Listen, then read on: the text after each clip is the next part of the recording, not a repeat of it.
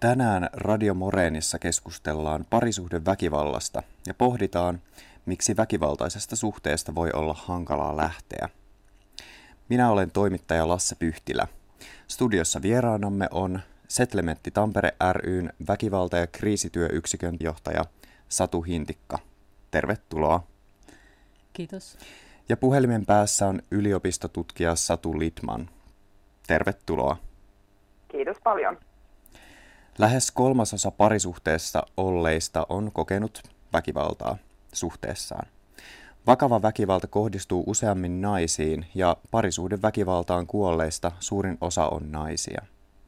Parisuhdeväkivallalla tarkoitetaan muutakin kuin pelkkää fyysistä kaltoinkohtelua. Väkivallan muotoja ovat esimerkiksi myös henkinen, fyysinen, seksuaalinen, taloudellinen ja kulttuurillinen tai uskonnollinen väkivalta. Kaikki nämä muodot rajoittavat uhrin itsemääräämisoikeutta ja vapautta elää turvallista elämää. Satu Hintikka, yksi teidän palveluistanne on perheväkivaltaklinikka, jossa tarjotaan tukea lähisuhdeväkivallan kokijoille ja tekijöille. Millaisten ongelmien vuoksi teiltä haetaan apua? No juurikin tämmöisiin erilaisiin läheisissä ihmissuhteissa tapahtuviin niin kuin ongelmiin, joissa on jo sit väkivallan uhkaa tai ihan tapahtunut henkistä, fyysistä, näitä eri väkivallan muotoja, mitä kuvasit. Mutta hyvin tyypillisesti tietysti perheväkivaltaklinikalle ottavat yhteyttä niin kuin voittopuolisesti pari, pariskunnat, joko yksin nämä osapuolet tai sitten myös yhdessä, hakevat yhdessä apua siihen suhteen ongelmiin. Henkiseksi väkivallaksi lasketaan siis esimerkiksi alistaminen, nimittely, kontrollointi, sosiaalisen kanssakäynnin ö, rajoittaminen ja vaikkapa itsemurhalla uhkaaminen erotilanteessa. Satu Litman, olet mukana sukupuolittunut väkivalta, vastuullisuus ja eettisesti kestävä toimijuus kouluissa ja kasvatusalalla hankkeessa – Mistä johtuu, ettei henkistä väkivaltaa aina tunnisteta väkivallaksi ja mitä ongelmallista siinä on? Joo, tässä meidän hankkeessa tämä niin kuin parisuhdeväkivallan teema tavallaan tulee siitä näkökulmasta, että se voi koskettaa myös nuoria henkilöitä ja äh, ihan teini-ikäisiä, jotka solmivat ensimmäisiä intiimejä suhteitaan tai tai tota, romanttisia suhteitaan, silloin voidaan puhua seurustelusuhdeväkivallasta. Ja aivan samalla tavalla kuin aikuisten parisuhdeväkivallasta, niin myös nuorten seurustelusuhdeväkivallasta ää, tyypillisesti on henkisen väkivallan erilaisia muotoja.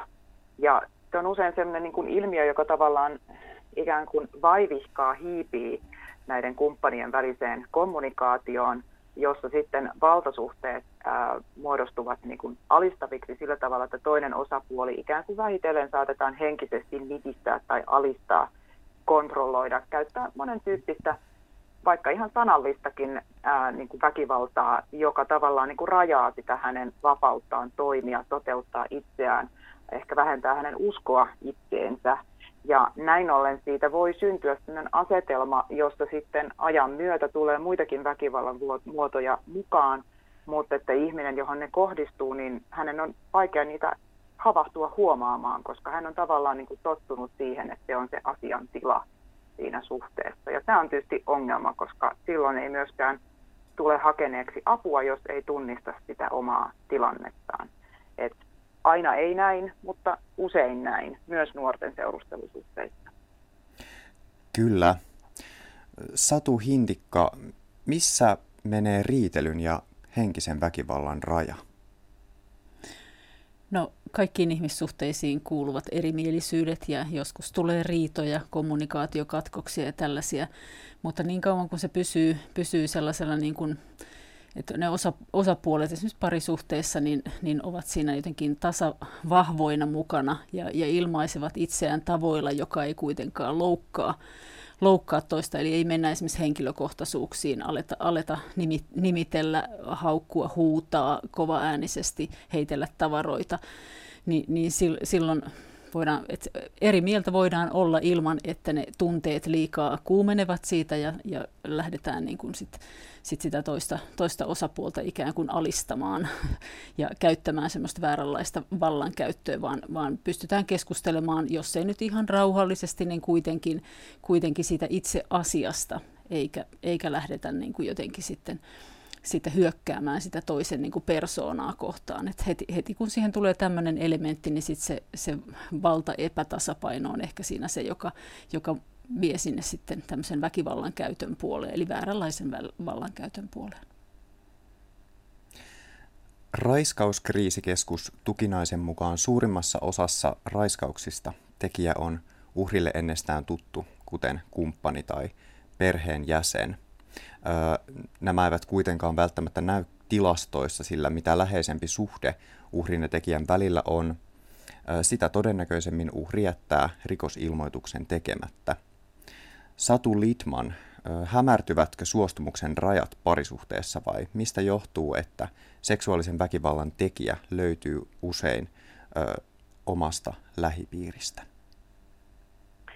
Joo, no tuossa on varmasti hyvin paljon erilaisia tekijöitä taustalla ja, ja yksi on, on se, että meillä on hyvin vahva tämmöinen niin kuin historiallinen painolasti siinä, että millä tavalla me ylipäätänsä miellämme seksuaaliväkivallan tai raiskauksen missä raamituksissa. Voisi ehkä ajatella, että, että kyseessä on tavallaan niin kuin helposti määrittyvä teko, koska onhan se ollut ikiajat jollakin tavalla esimerkiksi rikoslain säätelyn piirissä, mutta itse asiassa ää, meillä on aika vahvasti edelleen niin kuin kulttuurissa elää sellainen oletusasenne ja käsitys ää, usein tiedostamattomalla tasolla siitä, että, ää, että se on jonkin tai jonkun ulkopuolisen henkilön tekemä. On tavallaan mielikuva tämmöisestä niin, kuin niin sanotusta puskaraiskauksesta, joka vallitsee. Ja näin ollen ää, sitten henkilö, joka lähisuhteessa tai seurustelu- tai parisuhteessa kokee seksuaaliväkivaltaa tai joutuu raiskatuksi, niin, niin hänen voi olla vaikea sitä ymmärtää, että et, että se tavallaan tapahtuu hänelle juuri siinä suhteessa, jossa on ollut luottamusta. Ää, ja myöskään sitten kertoa siitä, saada tavallaan niin kuin uskottavuutta, jos kertoo asiasta niin kuin muiden ihmisten silmissä, koska se on edelleen semmoinen vaikeasti ää, ymmärretty ja vaiettu asia. Totta kai kun kyse on niin kuin läheisestä ihmissuhteesta, niin se on myös äärimmäisen kipeä ja hankala asia ää, keskustella siinä suhteessa, ymmärtää itse tai keskustella ulkopuolisten kanssa. Et siihen liittyy paljon häpeää, vaikenemista ja, ja niin kuin syvää ahdistusta vielä ehkä niin kuin eri tavalla kuin sitten, ää, jos, jos kyseessä olisi tuntematon tekijä. Ja siihen liittyy myös sitä, että et, et se ei ole tavallaan niin kuin teko, joka erottuu sieltä yksittäisenä tapahtuvana, vaan se on osa sen niin parisuhteen dynamiikkaa, historiaa ja voi olla, että, että kuitenkin siinä tilanteessa vielä elää toivo siitä, että kaikki muuttuisi paremmaksi. Parisuhdeväkivallallehan on tyypillistä ylipäätänsä tämmöinen niin syklisyys, Eli siinä tavallaan niin kuin, ää, väkivallan, väkivallan uhan, ää, väkivaltatilanteen, sovinnon tekemisen, ää, anteeksi antamisen, uudelleen rakkauden mahdollisuuteen uskomisen niin syklit tyypillisesti vaihtelee ikään kuin kierteisesti seuraavat toisiaan. Ja tota, tämä on myös yksi asia, mikä, mikä saattaa niin kuin, ää, hämärtää ymmärrystä siitä ää, tapahtuman niin kuin, ää, tota, vakavuudesta. Kyllä, eli, eli ongelmat voi jäädä piiloon ja, ja taustalla on sitten tämmöistä tämmöistä tota, kierrettä. Ö, hiljattain uutisoitiin tamperilaisesta naisopettajasta, joka tuli miehensä pahoinpitelemäksi etäopetustilanteen aikana. Ja selvisi tosiaan, että mies oli kohdistanut häneen aiemminkin niin fyysistä kuin henkistä väkivaltaa – Uutisen kommenttikentässä toistui kommentti, toivottavasti uhri tajusi jo erota miehestä. Väkivaltaisesta suhteesta ei kuitenkaan ole helppoa lähteä. Satu Litman, miksi näin on? Joo, ei, ei pääsääntöisesti ole helppoa lähteä. Vähän tuossa jo äsken viittasinkin siihen, että, että usein kyseessä on tämmöinen syklinen kierre, jossa tavallaan niin kuin se toivo siitä, että kaikki vielä kääntyy hyväksi, aina herää uudelleen. Ja ihmisellä totta kai on lähtökohtaisesti niin kuin halu uskoa siihen yleensä, että asiat kääntyy paremmaksi. Hän ehkä haluaa nähdä asiat siinä valossa ja tavallaan työntää pois mielestään sitten ne, ne muut ää, elementit. Mutta kyllä tähän kovasti vaikuttaa myös yleiset asenteet, eli ei ole helppo lähteä siinäkään mielessä, että se lähteminen tietysti on asia, joka sit herättää niin kuin huomiota omassa lähipiirissä, eikä ole kovin kauan aikaa siitä, kun esimerkiksi avioeron ottaminen oli vielä kulttuurisesti ää, häpeällistä tai paheksuttua eri tavalla kuin se on tänä päivänä. Ja en tietenkään tarkoita, että se olisi helppoa tänä päivänäkään. Mutta sitten ihmisellä usein voi olla, jos taustalla on pitempi parisuhde tai muutenkin, niin ihan semmoisia tavallaan niin kuin arkipäivän konkreettisia ää, haasteita, esimerkiksi yhteinen velka, yhteinen asunto, jos on lapsia, ää, mitä seurauksia siitä lähtemisestä silloin olisi. Kaikkea tätä ihminen joutuu siinä tilanteessa pohtimaan. Ja se on hyvin ristiriitainen ja vaikea ää, päätös.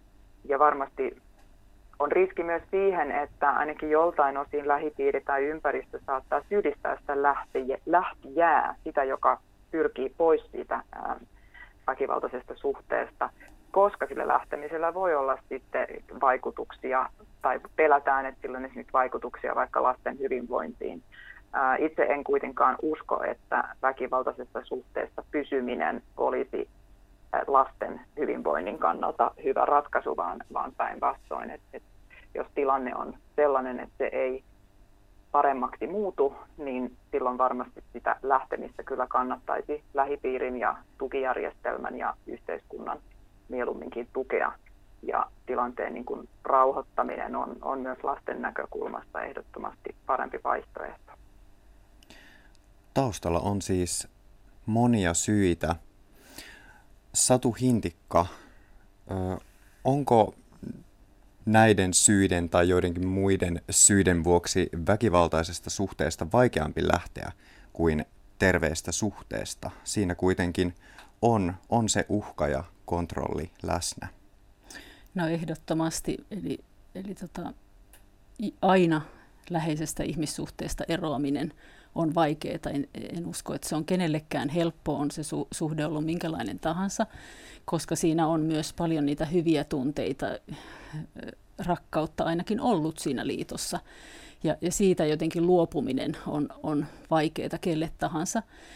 Joten, joten miksi sitten niin väkivaltaisesta suhteesta olisi ainakaan sen helpompi lähteä. Ja sitten pitää ymmärtää, että se väkivalta todella tuo siihen niin vielä oma, oman, niin kuin, oman vaikeutensa sen takia, että väkivalta aina, niin kuin, niin kuin Satu tässä myös, myös totesi, että se, se alistaa sitä sitä tota, kokia osapuolta ja, ja lamaannuttaa häntä. Hänen toimintakykynsä niin kuin monella tavalla sen väkivallan uhan takia on, on normaalia yleensä paljon heikompi, varsinkin kun se jatkuu pitkällä ajalla tämmöinen tilanne, että, että joutuu niin olemaan varuillaan ja, ja peloissaan, niin silloin kyky tehdä tämmöisiä isoja päätöksiä ja, ja varsinkin niin kun sit vaikka tekisi päätöksen, niin sen, sen niin kun tot, toteuttaminen, niin energia siihen vaan on niin vähissä, että se väkivalta ikään kuin imee sieltä kaiken sen kokijan, kokijan käytettävissä olevat voimavarat.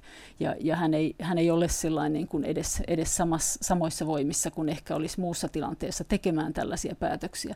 Et se on ulko, ulkopuolelta aina helppo sanoa, että no miksi et lähde, mutta jos jokainen nyt ajattelisi omalta kannaltaan ja ihan omaan elämäänsä sen, että kuinka helppoa olisi yhtäkkiä jossain läheisessä ihmissuhteessa vaan lähteä miettimään sitä eroa. Se on, se on pitkä prosessi, että et kykenee jotenkin luopumaan niistä kaikista unelmista, toiveista, mitä siihen parisuhteeseen on liittynyt. Jos ollaan vanhempia, siellä on lapsia, on myös kaikki nämä vanhemmuuden kysymykset. Ja, ja sitten tosiasia on myös, että se erotilanne on ihan, ihan tutkitusti, se on se kaikkein vaarallisin kohta sit, missä yleensä se väkivallan uhka ja väkivalta myös, myös vielä niin kuin voimistuu ja voi raaistua.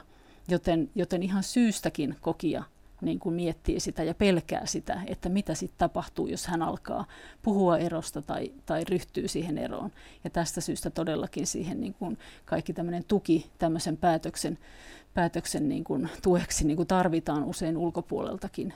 Mutta haluan myös sanoa sitä, että se ei ole niin kuin ainoa vaihtoehto, että meillä perheväkivaltaklinikalla kyllä nähdään niin kuin usein myös pariskuntia, että jos sitä apua haetaan ajoissa ja molemmilla osapuolilla on niin kuin oikeasti, he ymmärtävät, että heillä on ongelma ja kumpikin haluaa niin kuin aidosti jotenkin tehdä töitä sen eteen, että löytyisi muita keinoja ratkaista niitä ristiriitoja kuin se väkivalta, niin se on mahdollista. Se ei ole kaikissa väkivaltaisissa suhteissa, joskus ero on paras ratkaisu, mutta se ei ole mikään automaatti ja aina pitää yksilöllisesti niin kuin tapauskohtaisesti kuunnella niitä ihmisiä ja lähteä niin kuin tukemaan heitä siihen, mikä ehkä heille on se paras ratkaisu, eikä ulkopuolelta vaan antaa tämmöisiä näennäisen helppoja ohjeita, koska se se, se ei niin kuin, kannettu vesi ei kaivossa pysy.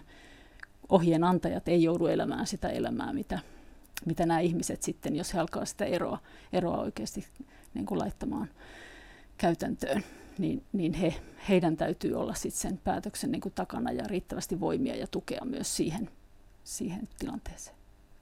Saanko äh, lisätä tuohon, tuli mieleen, Toki. että ähm, tavallaan palauttaa siihen sun ensimmäisen ajatukseen siitä henkisen väkivallan tunnistamisen vaikeudesta, niin, niin sen voisi vielä tässä kohtaa nostaa esiin, että mitä enemmän pystyttäisiin panostamaan siihen puoleen, niin sitä varhaisemmin ää, päästäisiin puuttumaan ja tunnistamaan sitä väkivallan riskiä tai, tai tapahtumista ää, läheisissä suhteissa, koska ää, voi varmaan sanoa niin, että, että fyysistä väkivaltaa ei parisuhteessa käytännössä koskaan ole ilman henkistä väkivaltaa. Ne on aina kietoutuneet toisiinsa, mutta sen sijaan henkistä väkivaltaa voi olla ilman tai usein ennen kuin fyysistä väkivaltaa tapahtuu, joten sen tunnistamiseen olisi, olisi kannattavaa niin panostaa mahdollisimman paljon. Ja se liittyy myös nuorten seurustelusuhteisiin siinä mielessä, että, että mitä enemmän voitaisiin vahvistaa niin kuin jokaisen nuoren ymmärrystä omista rajoista ja toisen ihmisen rajojen kunnioittamisesta myös romanttisessa suhteessa, niin, niin sitä niin kuin paremmalla ja vakaammalla pohjalla oltaisiin siinä, että ne ensimmäiset kokemukset ää, ihmissuhteista, parisuhteista muodostuu mahdollisimman niin kuin vastavuoroisiksi ja kunnioittaviksi ja, ja tasapainoisiksi. Ja ehkä tässä kohtaa haluan muistaa mainita sen, että tässä hankkeessa, jossa tällä hetkellä työskentelen, niin me ollaan tehty tämmöinen verkkokoulutus, joka on avoimesti saatavilla Terveyden ja hyvinvoinnin laitoksen verkkokoulut thl.fi-sivustolla. Ja siellä on muun muassa osio, joka liittyy seurustelusuhdeväkivaltaan ja paljon muutakin asiaa sukupuolistuneesta väkivallasta nimenomaan niin kuin karkeasti sanottuna teini-ikäisten maailmassa, koska tämä on ollut tarpeellinen koulutus tehdä, kun tilannehan on se, että et kouluissa työskentelee opetushenkilökuntaa ja muita ammattilaisia, esimerkiksi koulukuraattoreita tai psykologeja, joilla ei todennäköisesti ole minkäänlaista koulutusta väkivaltateemoista, vaikka he kuitenkin ovat siellä nuorten joukossa ja kohtaavat nuoria päivittäin. Eli heillä olisi valtavan tärkeä niin kuin paikka siinä tunnistaa näitä ilmiöitä jo varhain ja, ja vahvistaa ää, niin kuin ihmisoikeuksien ja tasa-arvon ja yhdenvertaisuuden ymmärtämistä ää, niin kuin lähtökohtaisena tavallaan elämän eväänä, kun kasvetaan aikuisuuteen. Eli lämpimästi kehotan kaikkia käymään siellä THLn sivuilla ja tutustumaan tähän koulutukseen. Sinne siis tutustumaan. Kuuntelet Radio Moreenia ja studiossa puhuu toimittaja Lasse Pyhtilä. Tänään keskustellaan parisuhdeväkivallasta ja miten siitä voi päästä irti. Studiossa vieraana Setlementti Tampereen Satu Hintikka ja puhelimen päässä väkivaltatutkija Satu Litman. Satu Hintikka, te tarjoatte apua myös väkivallan tekijöille. Kuinka yleistä on, että tekijä hakee apua?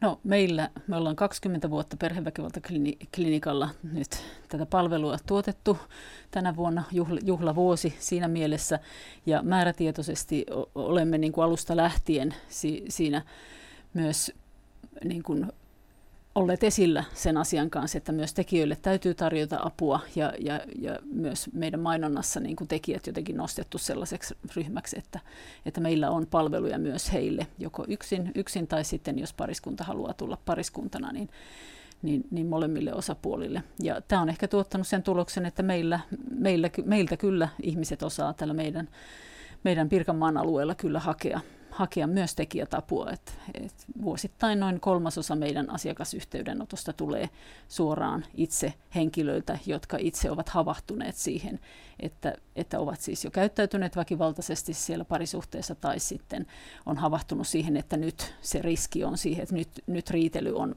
on mennyt sellaiseksi, että he pelkää itse, että kohta tapahtuu jotain, jos ei he saa apua. Mikä on myös ilahduttavaa, että he havahtuu sitten jo tässä vaiheessa siihen avun hakemiseen. Mutta jos, jos niitä palveluja on tarjolla ja jos niitä myös jotenkin pidetään esillä, niin kyllä ihmiset, ihmiset myös hakee apua.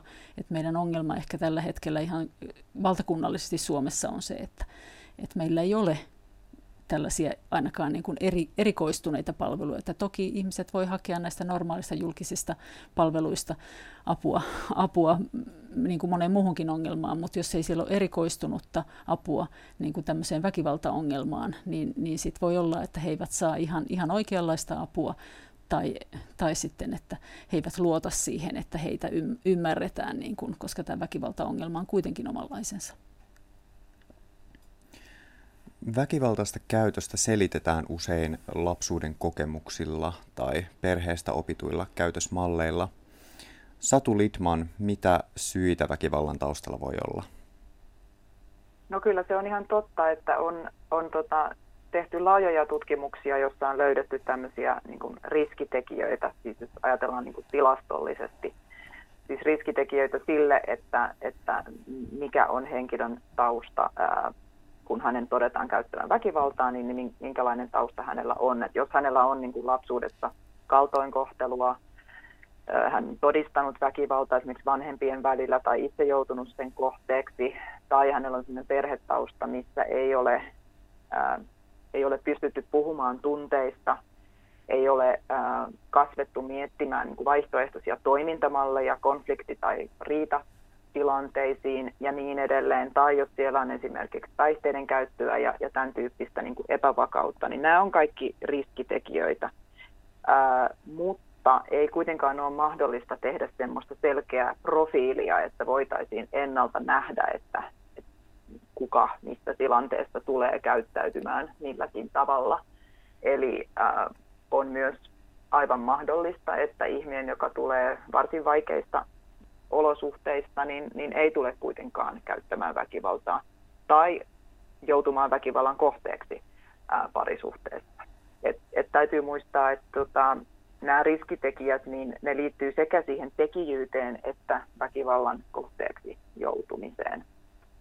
Ää, mutta tämä on, niin on monisyinen vyyhti ja, ja siitä on niin kuin vaikea nähdä semmoista niin kuin selkeää linjaa. Kuitenkin se, mikä tiedetään aivan varmasti, on, mitä vakaampi ja turvallisempi lapsuus ihmisellä, niin sitä suuremmalla todennäköisyydellä hänelle karttuu semmoisia suojaavia tekijöitä, ää, jotka sitten auttavat häntä elämän niin kuin ristiriitaisissa vaikeissa tilanteissa ja ää, antavat hänelle mahdollisuuksia ää, ratkaista konflikteja tai riitoja rakentavasti tai ää, auttavat häntä niin kuin ymmärtämään omat oikeutensa ja oman arvonsa ja, ja sillä tavalla niin kuin, ähm, rakentamaan semmoista vakaampaa äh, elämää kaikissa ihmissuhteissa. Sen takia on tosi tärkeää, että, että kouluissa myös ja, ja varhaiskasvatuksessa, perheissä, kotona, koulussa, harrastuksissa, joka paikassa, missä meillä yhteiskunnassa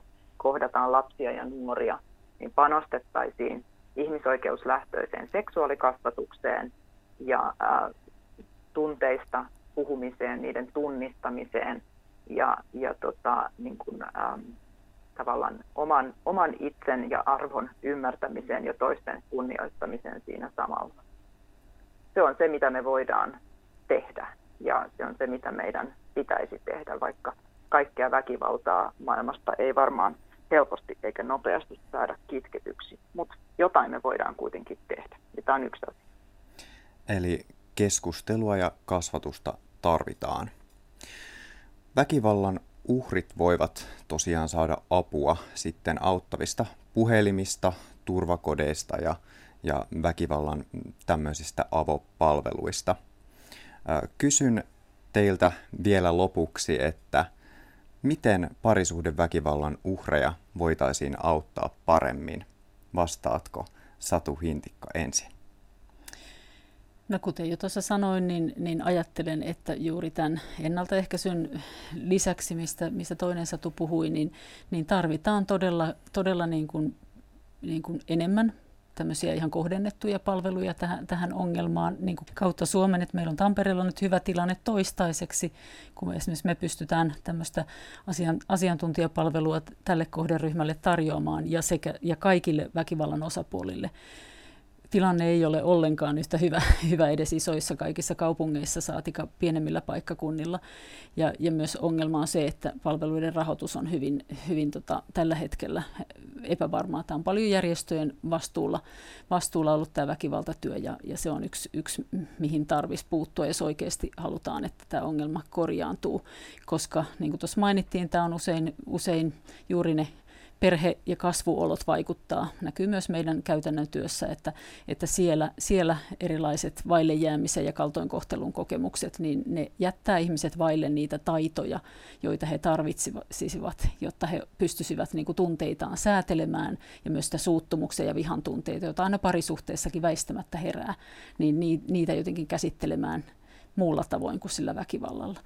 Niin, niin jotta tule, tulevaisuudessa niin kuin tämän, tämän hetken vanhe, vanhemmat, joilla on väkivaltaa siellä perheessä ongelmana, niin jotta he eivät, he, heidän perheissään ei kasvaisi lapsia, jotka sitten jatkossa on taas väkivallan kokijoita ja tekijöitä, niin, niin pitäisi olla matalan kynnyksen helposti saatavilla olevia palveluja sekä kokijoille että tekijöille että näille lapsille ja, ja myös läheisille. Että se on, se on ehkä se mun mielestä isoin aukkokohta tässä. Toki sitä ennaltaehkäisytyötä, mitä mekin pyritään tekemään, niin, niin totta kai sitäkin tarvitaan lisää, mutta ajattelen, että se ei riitä, että esimerkiksi kouluissa, että opettajat pelkästään ei, ei pysty niin kuin kasvattamaan uutta sukupolvea väkivallattomaksi, vaan kyllä, kyllä siinä tarvitaan myös sinne perheisiin kohdistuvaa, kohdistuvaa niin kuin ihan arjen tukea ja työtä.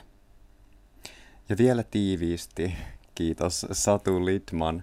Millaista muutosta sinä kaipaisit? Joo, mä tuohon lisäisin sen, että, totta kai tämä on siis koko yhteiskunnan huoli ja tämä on koko yhteiskunnan mahdollisuus. Ää, ei vain koulujen eikä vain kotien, vaan yhteistyössä, mutta muukin yhteiskunta siinä mukana.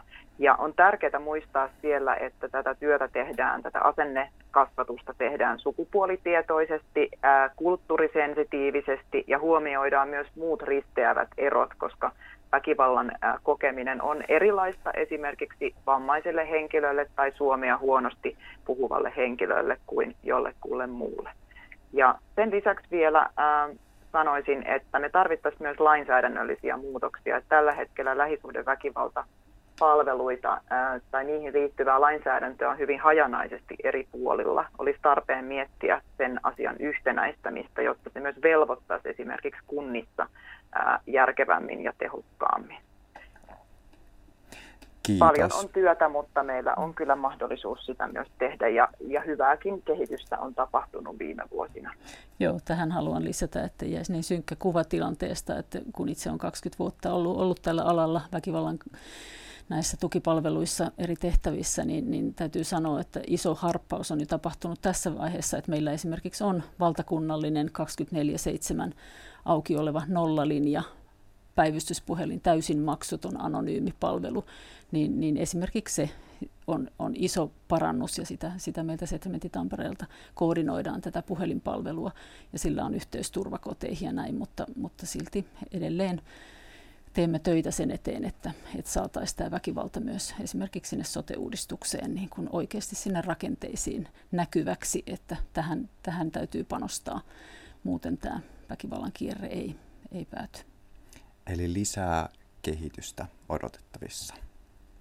Kiitos. Joo, ja sitä voi jokainen vauhdittaa tutustumalla tähän sukupuolistuneen väkivallan kohtaaminen kouluissa verkkokouluun, joka löytyy THLn sivulta. Ja sinne vielä tutustumaan. tänään olemme siis keskustelleet Radio Moreenissa vapaudesta parisuhdeväkivallan näkökulmasta. Kiitos Tampere Setle, Tampereen Settlementin Satu Hintikalle ja yliopistotutkija Satu Litmanille, kun olitte keskustelemassa kanssamme. Ja kiitos myös Radio Moreenin kuuntelijoille. Mukana oli toimittaja Lasse Pyhtilä.